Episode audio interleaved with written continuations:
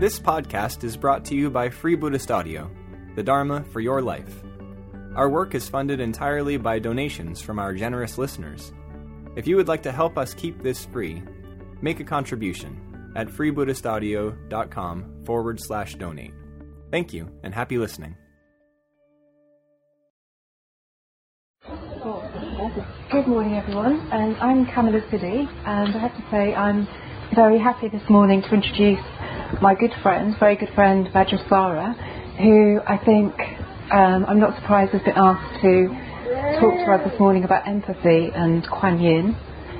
And I have to say, when I was asked to do it, I thought the first thing that came to mind was, I'm one of Vajrasara's good friends, but Vajrasara's got many, many friends, so I think she's very well placed to talk about empathy.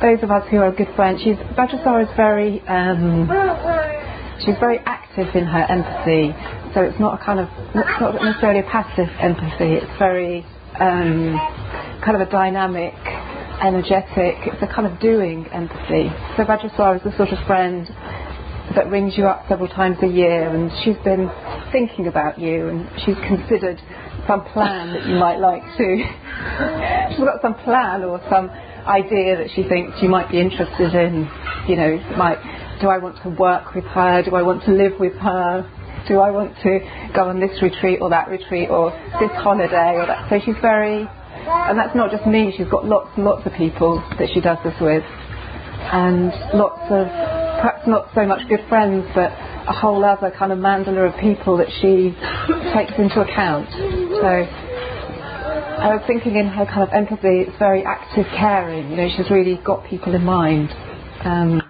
So yeah. And Vajrasara is also, spending time with Vajrasara is always very rich and abundant. So it's always fun, there's always lots of laughs, and it's always interesting and meaningful. So I think we're in for a good morning. So, Vajrasara. Thanks a lot. No pressure then. Good morning. So my talk is called The Power of Empathy, or Exploring Empathy, The Art of Listening, and the Mysterious White Lady Kuan Yin, the Goddess of Compassion. So nice, short, punchy title. So I was thinking that empathy implies an understanding of what matters deeply in life. You could say it's the heart's expression of selflessness. To reach out with interest and openness to other people beyond ourselves. So it might feel counterintuitive to move towards someone or something that is, well, perhaps that we're fearful of, or scared of, or that we react to, we dislike. But actually it's going with the grain. It's going with the grain of our minds, as opposed to it, because love actually is the natural human state. Underneath our habits of grasping and rejecting, our greed, hatred and delusion, actually empathy is the natural human state. Love is the natural human state. Because it implies an understanding of connection, a recognition of our interconnectedness. So the nature of mind, of consciousness, is that it's always moving. I'm sure you've noticed that. So staying still isn't an option, is it? What do we want to move towards? Connection or disconnection? Love or hatred? Whatever else, openness or contraction? What's our choice? What do we want to move towards? And as we know, the world is a very capricious, uncertain place, and our internal world is equally changeable and uncertain, unstable, at least often. So through empathy, is it? That's what it is. Okay, just a little technical hitch. Yeah. So yeah, through empathy and loving kindness, we can become really stable and strong. That certain sense of robustness and solidity that we long for, at least I long for, in this changeable world.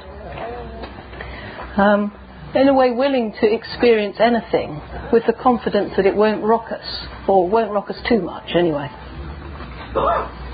So empathy is the imaginative identification with others. And it isn't just a feeling. So there is warm feeling, warm emotion with it, but it also includes intention, it includes our will, and it includes imagination. Imagination, I think, is a key one, which I hadn't at first realised. And crucial to this whole attitude of empathy is this sense of connectedness, that we're all much more connected than we first realise. So even if we feel cut off or isolated, at base we're all relational beings. And we really affect each other. I'm sure you've all noticed that too. So empathy involves becoming aware of what others are truly experiencing. And embarrassing to admit that I used to think I was quite aware of what others were experiencing, until I became aware of what an art empathy really is. A lot more subtle and a lot more to it than I first knew.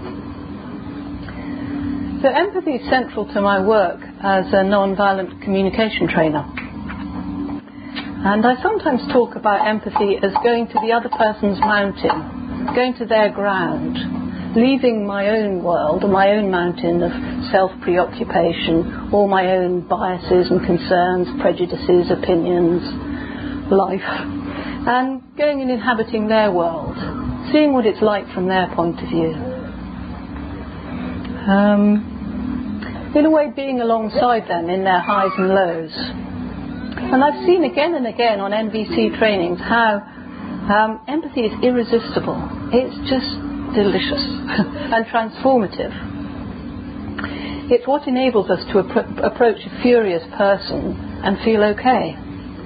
Well, maybe a little daunted, but still manage, because we can be having our imagination over there in their world, trying to inhabit their point of view. It's what enables me to walk into quite hot, intense mediation sessions in my work and, you know, maybe a little qualm, maybe a few butterflies, but actually to do that, to walk into the fire. And three things, I think, enable this. So there's being present, not easy in itself necessarily, using our imagination, as I've mentioned already, and listening openly without judgment.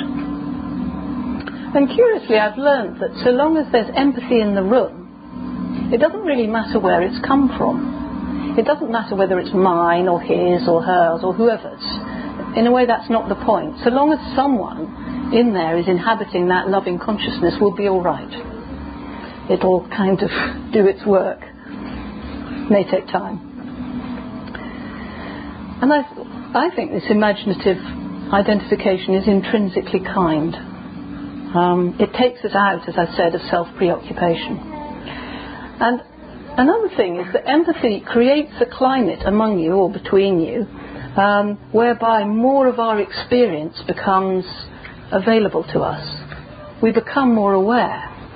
More comes to light. So if someone is really listening to you empathically, you become more aware of more aspects of yourself, kind of bigger, more conscious. So the Buddha observed that our minds habitually see separation and otherness. And yet empathy can bridge that divide. We don't need to know really the details. We don't need to understand the other person. We don't need to like them. We don't need to share any of the history or particularly understand the context. We just need to be mindful of the other and imagine intensely. So you have to put a bit of energy into it. Even Billy Connolly has an angle on empathy. He says, don't judge another person until you've walked at least a mile in their shoes. And then after that, who cares? You're a mile away and you've got their shoes. Recently, I was sharing a difficulty about women's hormones with a male friend of mine. And perhaps it was a foolish mistake in the first place. And he said, well, I can't empathise with that, can I? And of course, as a man, he couldn't understand the particulars, But I rebuked him, of course, because he could relate to feeling stressed, feeling unconfident, wanting some sense of peace and stability. Of course he could. We can understand and empathize with anything in human experience if we make the effort. So I heard a touching story of this imaginative leap. There was a tribe in South Kenya which lives remote from Western technology, and they learnt about the September 11th terrorist attacks many months later, maybe 7 or 8 months later after they happened. And the tribal elders apparently called a meeting together to discuss what to do about it, discuss the tragedy, and they decided that they would send their prized possessions. So they decided to send 16 cows to the people of New York. So I see this as a triumph of imagination. We don't know what they imagined actually, how it would be received, how useful it would be, or whatever. We don't know what they envisaged, but it seems to me a great response of human solidarity. Literally magnanimous, which means a gesture of great soul. I found it a very moving little story. So in empathy there's also respect. We see another person, and in seeing them, we actually give life. Our attention brings energy. I feel respected if I'm seen for who I am. So our word respect comes from the Latin respicere, or however you pronounce it, and which means to regard or consider. And to me, that's an aspect of empathy. Careful, penetrating attention in looking or in listening changes not only the receiver but the giver. It's mutual. So what we perceive or what we presume to see, which can vary, that creates who we are. That colours what we see. It colours our life. So if our view of other people is superficial or stale or boring or whatever, well, we'll end up feeling that way. Whereas if we see people as intrinsically interesting and worthy of our notice, worthy of our respect, well, our world becomes much more open and enriched, doesn't it? The capacity for empathy, it seems to be innate in human beings, but I believe it's also evident in other species. I heard, for example, of a case of an adult elephant who tried to rescue a baby rhino that was stuck in the mud. Despite being charged repeatedly by the mother rhino. So it seems like there's just this kind of response to protect, to save, despite the odds. Yeah. According to Tibetan Buddhist scriptures, during the era of the Buddha Kashyapa, which was eons and eons ago, in the mind of a being in a hell realm, there arose a spark of empathy. And this hell being, he saw another person struggling with this huge load that he was trying to pull with some ropes.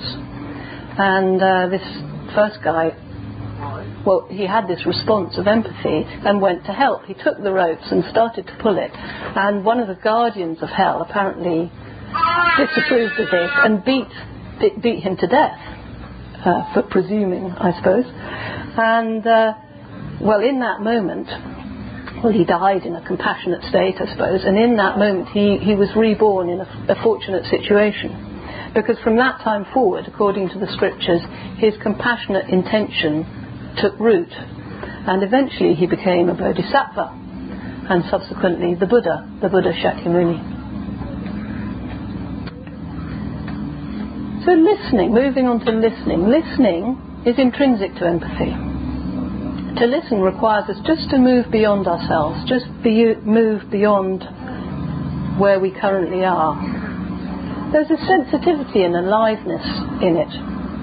And after all, if you don't take in the words or the music, well, it's gone forever, hasn't it? You can't reread it like a book, unless it's taped. And listening to other people is intrinsically kind. If we listen fully, we're already moving away from egocentricity, seems to me. So the early disciples of the Buddha were called Shravakas, which translates as hearers of the Buddha. And that word hearers never really grabbed me. Do I want to be a hearer? doesn't sound too exciting. But listening seems to me more active, more receptive, more engaged in a way. It calls for more of us. It suggests really attending.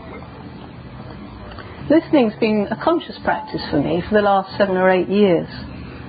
Listening to myself more in meditation, listening to other people, listening to my body.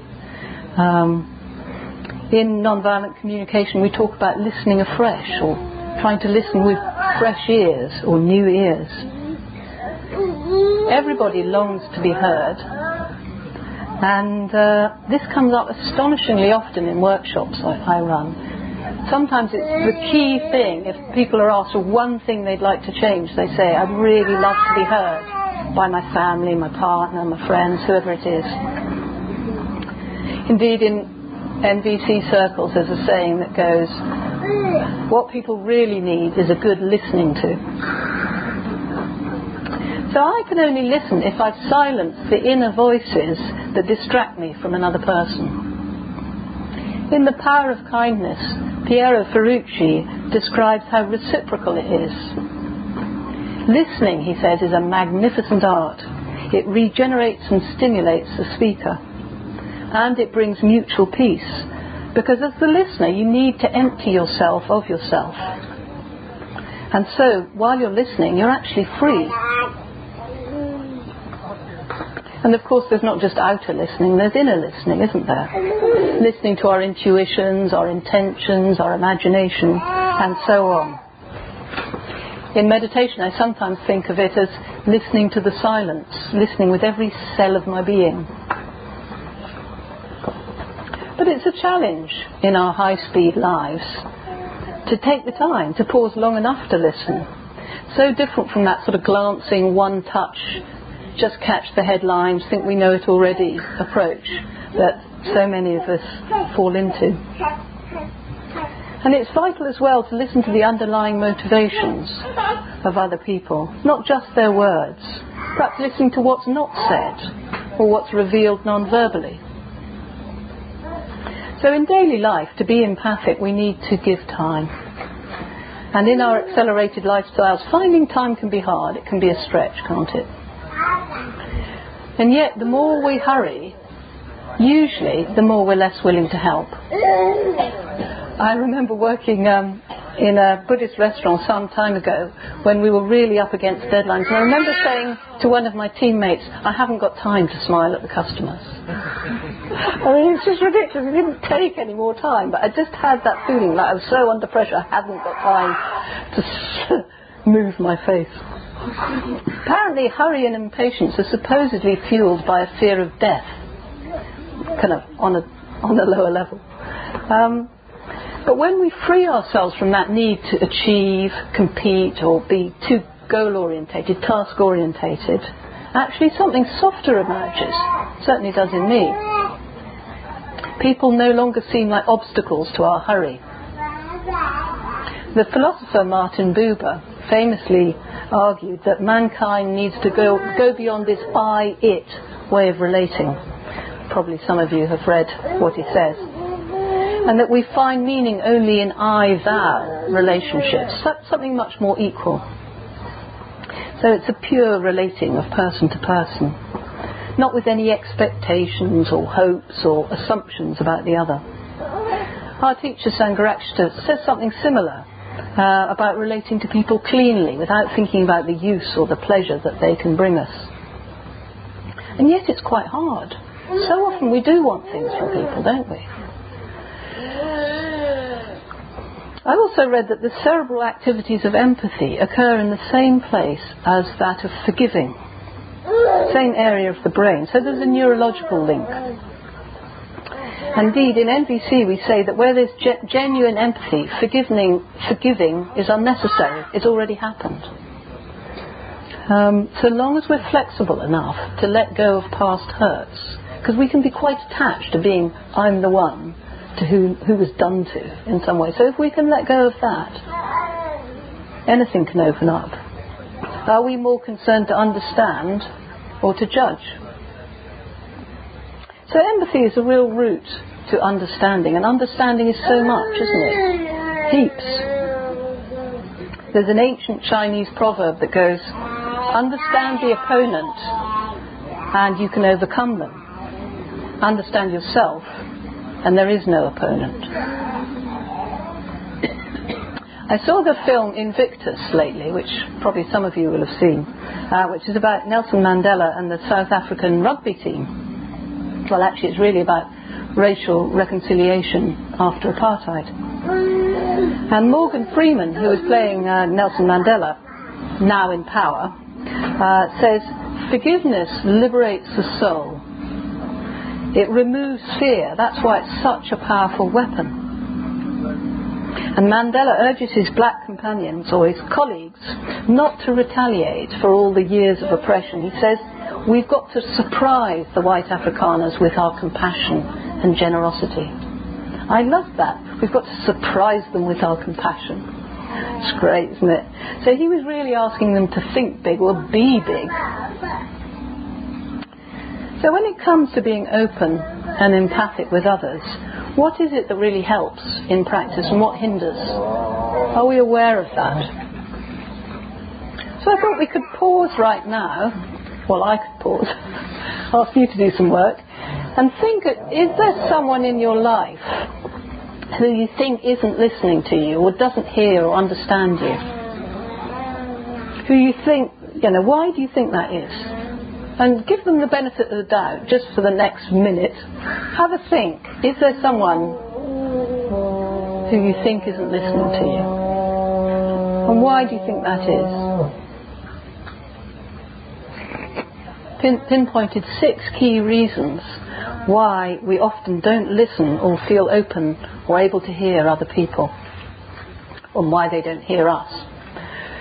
So first of all, and you know, I'd be interested to know if any of you have come up with the same sorts of reasons or guesses. First of all, we're uncomfortable, upset, annoyed or preoccupied because our own concerns or needs aren't met. We're kind of lost in our own world, perhaps even overwhelmed by our own life. So it's very, very hard to hear the other person. So that's one thing. Secondly, we could be in this, what I call the either-or mindset. So we're in the grip of a deep-seated view that it's either me or you. And if it's going to be you, it'll probably be at my expense. Well, if that's the case, why would you listen? So basically, when you're in that either-or mindset, you're very reluctant to listen, because it feels like it comes at a price. And also this can feel very oppositional to the other person because it's very hard for them to understand what's going on in you. So thirdly, we're over-responsible. We think that by listening to your concern and your pains and your preoccupations, I'm going to have to fix it. And I don't want to do that. I've got enough to do. So for another reason, I just don't want to hear too much. Fourthly, we lose perspective, we lose the overview. So we judge certain people or certain values as just not that important. Just need to focus on the big picture, the task or whatever it is. So why do we need to connect? We just need to get on with the job. Yeah, that's quite a common one. We can also bring this harsh attitude towards ourselves as well as towards other people. So fifthly, we believe that our judgments, our opinion, our point of view, our criticisms, that they're deserved. They deserve to hear it. They behaved badly, or whatever it was. So we're annoyed and basically believe the other person deserves to hear it. So we might generalise from a particular incident to make the person wrong in general.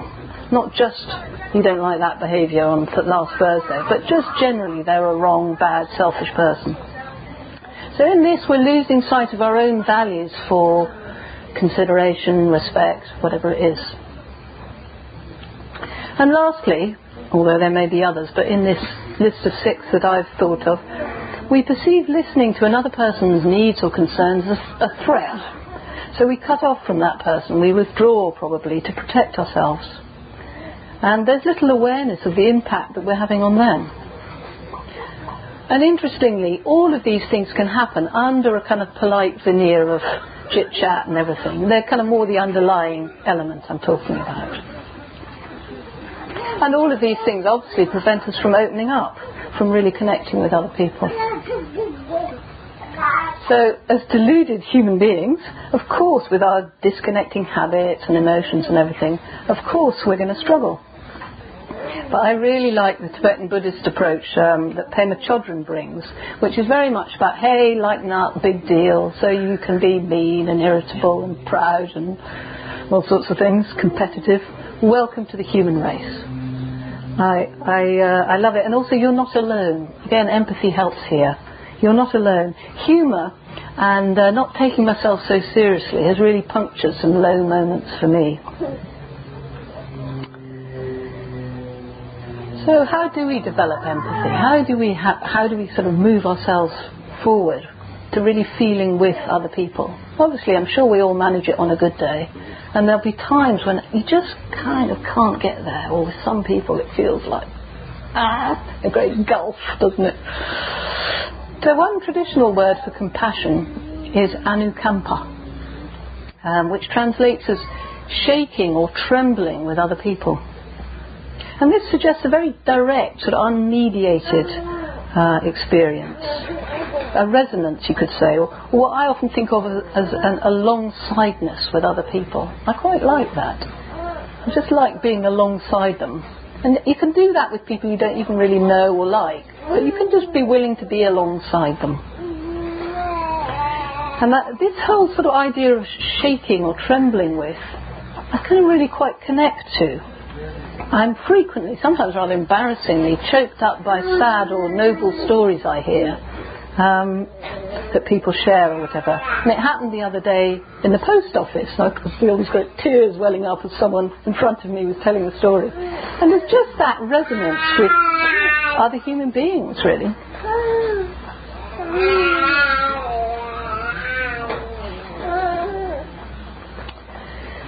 It also helps to remember that the nature of empathy or loving kindness is unconditional. We all have it, buried underneath all our other habits. No external condition can prevent it. It's there, if we're in touch with it, and nobody can stop it. So the awakening of love isn't bound up with things being a certain way, or even how people receive it. You can be very loving and empathic to them, and, you know, it doesn't matter how it lands, in a sense. We certainly know that from stories of amazing stories you hear of Tibetan monks being tortured, or Burmese monks being tortured, who still keep their hearts open. So it's not about how it's received necessarily. Obviously we'd like it to be received graciously or whatever, but that's not the nature of it. So another way in is through the imaginal, through symbols and archetypes. And I like many people here, I think, like to reflect on bodhisattva figures. In particular, there's one I'd like to introduce you to today called Kuan Yin. And I've got a picture of her here. She's tremendously popular in China and Japan and the Far East generally. And so there are a lot of statues and pictures of her around. Plenty of people will have seen them. Yeah, as I say, she's very popular. She represents compassionate energy informed by transcendental wisdom. Bit of a mouthful to say. Quite a big prospect. So she's both, at once she's serene and ready to act. She eases distress, she melts hardened hearts, and she brings balm to the fearful. Typically, she sits in royal ease posture, with one leg drawn up and one hanging down, usually with a hand down. Kind of very mellow, real sense of openness, ease, balance, and so on. And frequently, the full moon precedes her appearance. Her robes are white and cascading over her body. Maybe she's, quite often she's, as well as in that royal ease posture that she's there, quite often she's standing up. She might be surfing on the waves in the ocean. So the sea is integral to her myth, if you like. Sometimes she's riding a sea serpent. So she's poised, but she's not precious. She's definitely engaged. She's said to perform numerous miracles on the sea, saving people from drowning or distress on the ocean. So a lot of fishermen around Southeast Asia perform all sorts of rituals to her in the hope of a big catch and so on. One of her key qualities is accessibility. If you call on her sincerely, she'll come. Quite a thought, really. If you call on her sincerely, she'll come. And her appearance in people's lives is often very immediately evoking faith. So she appears in many forms, but usually, as I said, serene and gentle, carrying a variety of emblems, a wish-fulfilling gem, a rosary, a vase very often. She has a vase there, and two of the statues I have at home have her holding a vase. This vase of healing nectar. A lotus flower sometimes, a sprig of willow, various things. And there's also one that holds a magical fruit of abundance, because she's very much about abundance. So Buddhists around the world revere her as a realized being, the female version of Avalokiteshvara. And she's alive to the interconnected nature of all life. So her name means she who hears the cries of the world. She's also got her own Buddha field, her own Pure Land, which is called the Potala.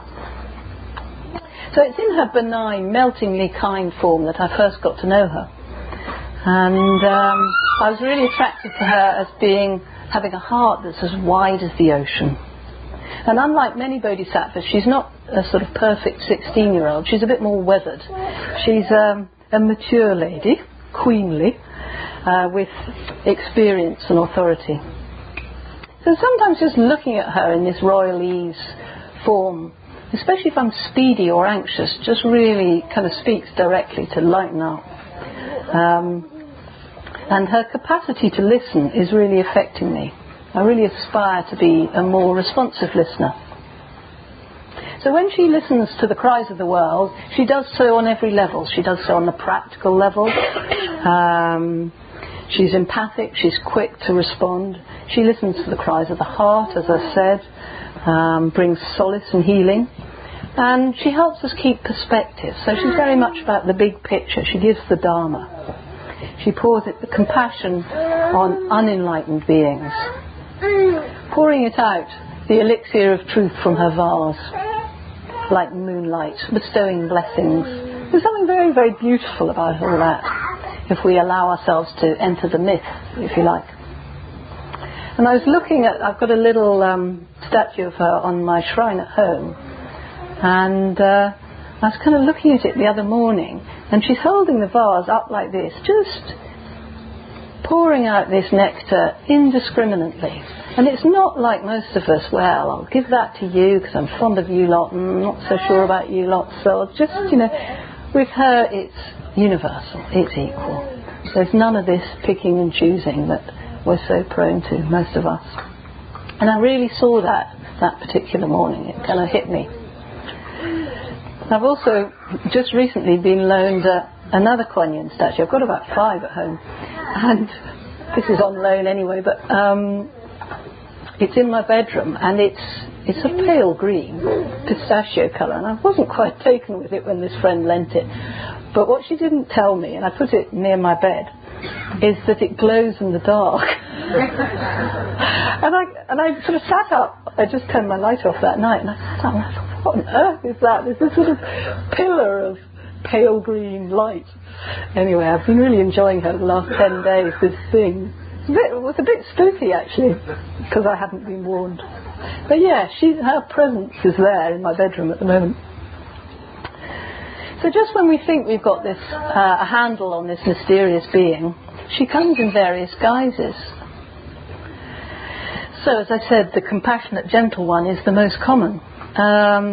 But like all of these Buddha figures, she can't be pinned down. She can't be fully known by most of us. So she's got various aspects that I think link to the 4 magical rites. They're known in pagan rituals and tantric circles, these 4 magical rites. So that's the right of calm, the right of abundance, the right of fascination, and that of destruction. So the first two I've already mentioned. So she definitely has a calming, pacifying, soothing effect, pouring balm on troubled waters. And she's definitely in the kind of meditative, non-doing mode, or can be. So secondly, she's got this sense of abundance, as I said, maturing. There's this one statue that's holding a magical fruit, and she's often associated with harvest and richness and pregnancy. A lot of pregnant women call on her if they want to conceive.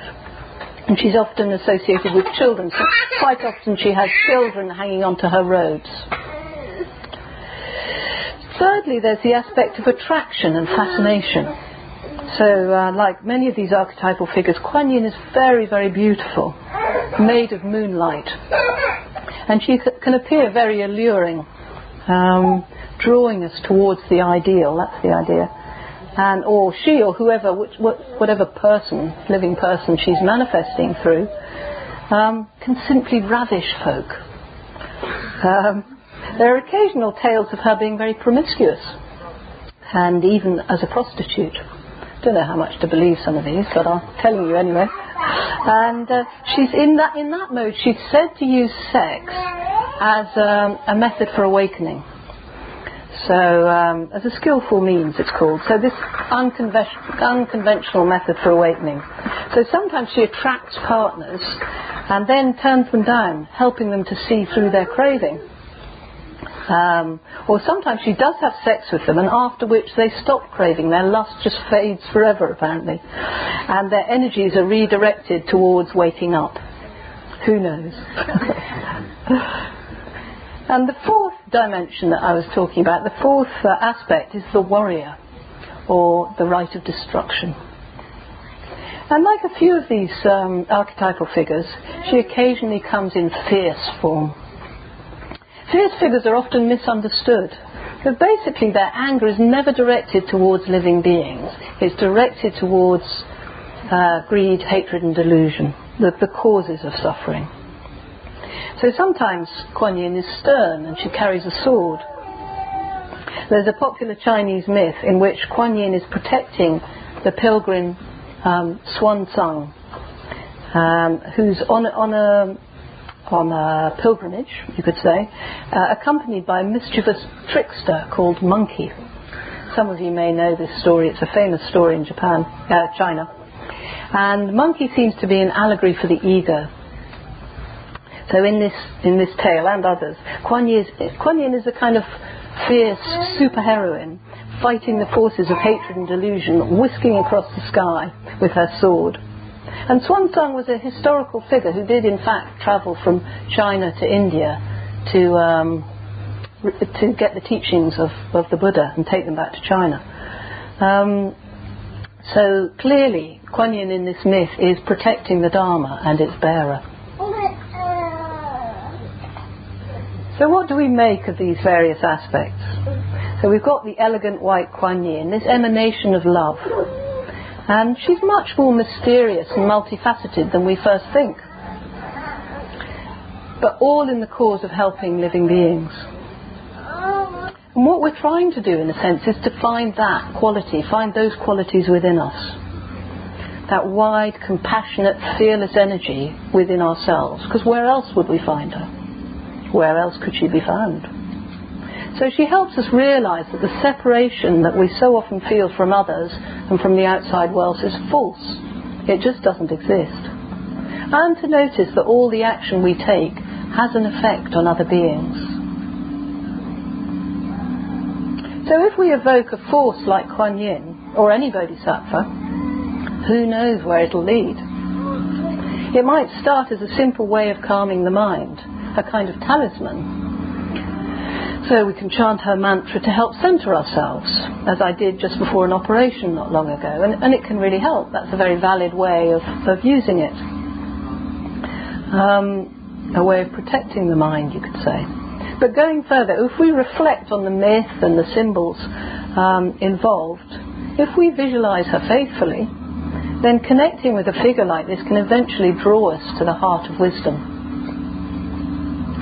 So you could say a journey that begins with very everyday qualities like friendliness, listening, empathy, can lead us to profound insights.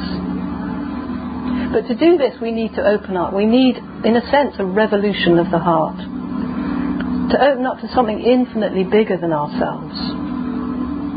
And we need a willingness to honour life's mystery, to realise that we can't know everything, and somehow kind of accept that, give up, in a sense.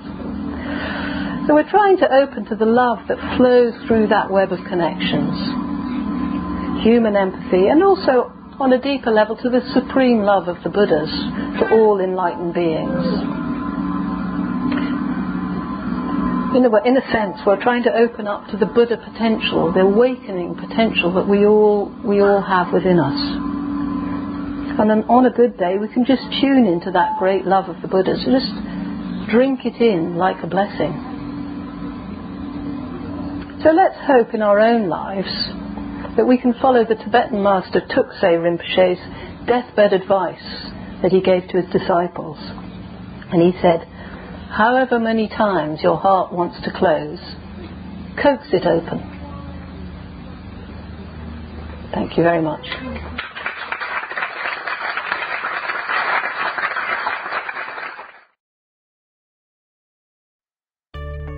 We hope you enjoyed this week's podcast. Please help us keep this free.